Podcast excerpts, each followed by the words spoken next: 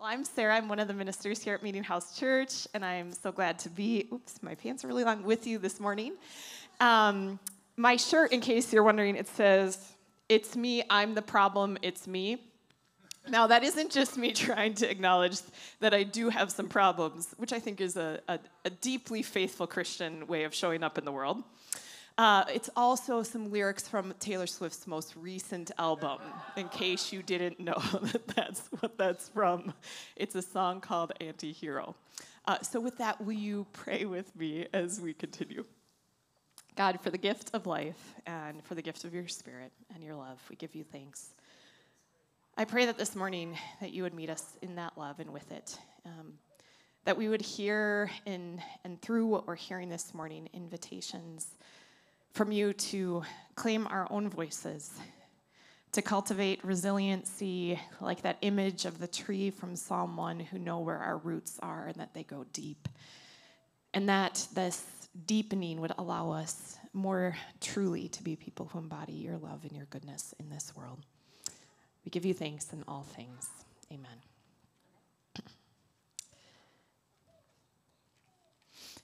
Well, thinking about being sent by the Spirit, and these texts, which have something to do with what we often call discipleship, which is the formation of following Jesus. I thought I would start off in a little homage uh, to Taylor Swift, uh, not as a disciple convert myself, although you Swifties out there, I support you and honor you, um, but as a fan and as a person wanting to make some connections for us to this passage. So if none of this makes any sense to you, just consider this your baptism by lyrics. Uh, okay? All right. It's my turn to speak now. If you find yourself feeling any anxiety about what's happening right now, my encouragement to you is that you need to, I, I mean, you can just calm down. Although I may not be the man, today I'll preach like I were the man because if I were a man, I'd be the man. But in this cruel summer, God's invitation is that you might feel the Spirit's breath like the wind as it goes through the willow, and that it would make you fearless. For God is calling, you belong with me. Jesus, not as lover, but God's invitation to join a love story. For if boys will be boys, then where are the wise men? That's a deep lyric cut for some of you. These champagne problems from an ache in you put there by the ache in me, whether you are Marjorie, Betty, James, or Inez, our mistreatment of one another, it isn't, I'm not asking you to tolerate it. But this story, are you ready for it? The good news of love is delicate. And though at times we get it wrong, don't blame me. And I say to those of you who refuse to believe that this life is enchanted, look what you made me do. because I was there. And I remember it all too well. For those of you who tried to tell me that Jesus wasn't love, I say to you, I knew you were trouble when I walked in. But I was only 22. But now I am grown in the harmful aspects of my childhood religion. I say, we are never, ever, ever getting back together. But this good news it's not the last great American dynasty, but it's the one, the place where our tears ricochet. These illicit affairs, this longing for August and a warmth of a cardigan, where in style we seek the, last sheep, the lost sheep. It's a blank space where we shake it off our fears, our hatred, and instead we embody a love beyond our wildest dreams. No more bad blood, but a lavender haze Jesus, the true anti hero, invites us into the midnight rain. No more vigilante. Mm. No more dressing for revenge, but instead a life lived surrendered to the mastermind of all of creation, where we know that we are all bejeweled and we sparkle. No, no, it's, it's not karma. It's the good news to follow the God who loves us so truly. And my prayer is that we would live and embody this news. And if you got a problem with it, then light me up.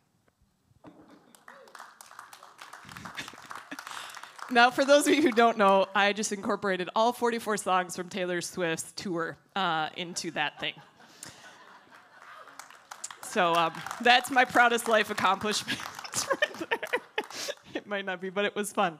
So why why did I do that? Other than it's uh, Taylor Swift weekend here in the Twin Cities, in addition to everything else, I did that because um, we're talking about discipleship, and I thought that this would be a good example.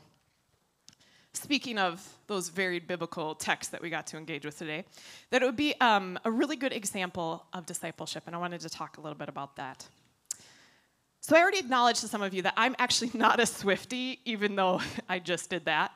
I'm a fan, okay? I do like Taylor Swift, I'm not gonna lie. But my spouse is a Swifty, okay? Now, Swifties are very particular types of people, although they're very diverse, just like our multivocal scriptures attest to. I like how I keep going back to you, like you're the, he's my Bible scholar grounding over here. Um, okay, so Swifties are very particular types of people. They do things like Andy Garbers, that's my spouse, does. Um, they watch all the videos from the other Swifty fans, and then they invite uh, Elbow, their beloved family members and friends, to watch all of the videos with them, to find all of the Easter eggs in every single one of Taylor Swift's music video. Babe, did you know that there are 13 of that in this particular part, and this is about this? And I'm like, oh, that's really great. I'm happy you're happy, right? So Swifties are very loyal fans they buy anything Taylor puts out, right? Even if Taylor puts it out 20 times just with like three new songs on the second version or whatever. Um, uh, they're very into it, just like any, you know, whether it was Deadheads or any other great groupies of a band, right? They travel to the concerts. They pay more money than I can even begin to think of to attend concerts. We got them live, like when they first went for sale. That's how we were able to go. Just so you don't think I get paid that much as a pastor. Um, now, a couple other interesting things in view of our text from today. Right? We are talking about how there's multivocal text. There's these different perspectives. There are four gospels. We only read three gospels telling about Jesus sending out the disciples, right? In Mark, it actually doesn't even happen that way. In Mark, they actually go away and hide because they're all terrified. Okay? So that's the ending of Mark. And I had a similar sort of experience um, responding to the diversity at the Taylor Swift concert at Fraud Friday night. People dressed in the varied eras of Taylor's albums. Okay, so for those of you who don't know, Taylor Swift got started as an artist as a teenager in the country music genre. That's not my jam, okay? So like I was like, hey, that's cool. A few of the songs were on pop radio. I like pop music. I knew some of the songs, but I'm at the concerts and I'm seeing lots of pink, which feels strange to be judging them given I'm wearing pink pants. But there's a lot of pink. There are a lot of folks who were representing some of Taylor's earlier music. They had on cowboy boots. And then I'm like, I'm glad you exist, but you're not my people, right? And then there's other fans of Taylor who came on board during the Red era or during 1989. And if none of this is making sense to you, just think about the rest of us who've had to listen to sermons about football our whole lives. So, thank you're right? I actually like football, but I just, that's all the sermons I've heard. Um, so, so I, here's, not that you really care, but I have the microphone right now. Um, I became a Taylor fan during the Reputation era, okay? It's, it's Taylor's darker music material. It has songs that include the lyrics, uh, So light me up, light me up, go ahead and light me up. It's more social commentary, it's her responding to the haters, and it was through that album that I became a Swiftie, right? Now, some of you have been Taylor haters up until the recent releases during COVID, which are her indie era through Folklore and Evermore, etc. So I just noticed that at the concert, right? There's people who are dressed in very divergent ways, and I don't necessarily vibe with all of them. But here we are. We're at a concert, and some people are belting out the lyrics to songs that I don't know the lyrics to. Meanwhile, the song The Man comes up, which is If I Were the Man, I'd Be the Man. and not shockingly, I really enjoy that song, and I sing along very loudly. Meanwhile, my spouse got a glowing look of adoration on his face during Taylor's recently released 10 minute version of All Too Well. What I'm saying with this is I think it's a good example in our current culture of what discipleship looks like. It's people who have different backgrounds and stories, who come together, who come into an encounter with Jesus at various points in their life. I'm not saying Taylor is the Messiah, just in case you're wondering. You come into a point of faith at a different point. You come with your story, with your own personality, your own culture, and you have this encounter with Jesus. And then you listen to the playlist of our faith, right? You read scripture, you immerse yourself in it, you begin to know what the letter to Galatians talked about. You understand more of what this faith is about, and it begins to form you. We develop common language where we can talk about things. I can say, hey, the good news. And that means something to a lot of you. It might mean different things, but it, it, has resonance. We're varied people. We come to faith at different points. We have different songs or parts of the melody and the canon that resonate for us. But we also get to join together at times and see the magic of what happens when there's a collective that comes together. And in so many ways, these stories at the end of each of these gospels is telling about a community that was joined around a story of following Jesus. And as we sit with these texts, thinking about how Jesus invited them to go forth, it makes me think about a few questions. The one is as it comes to faith, what story are you living? What story do you believe? What do you believe? How would you name the good news? What's the song you would sing? What's the song you do sing?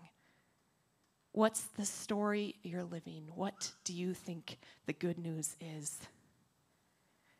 And then also, what story are you telling? Because sometimes there's the story we think we believe, and then there's the story we actually live. And they're not always congruent. Are those stories congruent or are there gaps? There are gaps in all of our stories, but how close or far apart they are they?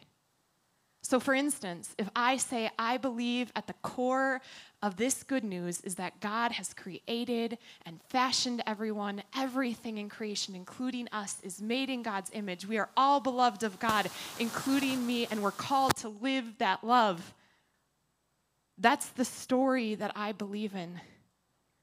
And there's places in my life where I'm not living that, I'm not telling that through my life.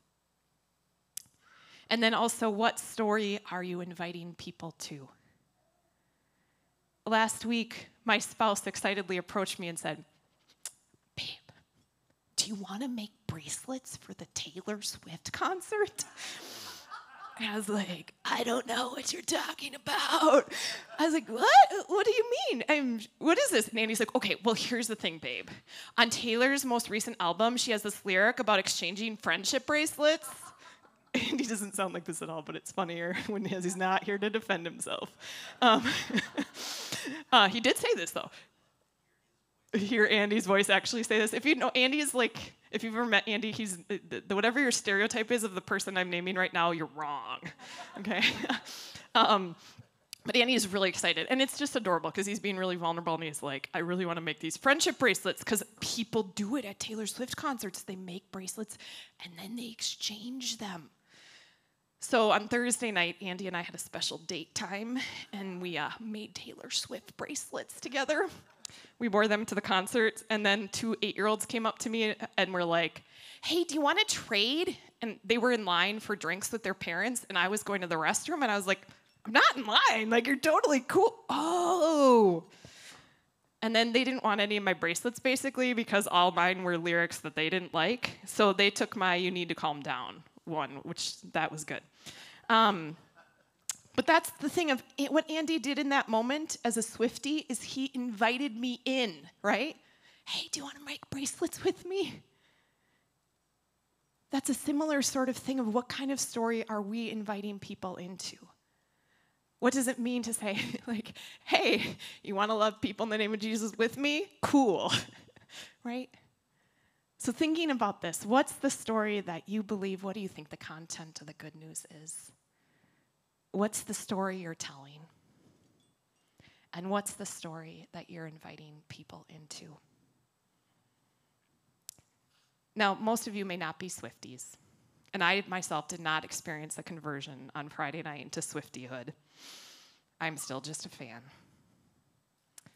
But I hope whether you consider yourself a follower of Jesus, a person who has believed in this good news for a long time, someone who might just be a fan, which is cool too, that you might take a little bit even more seriously that this is a story of love and of life.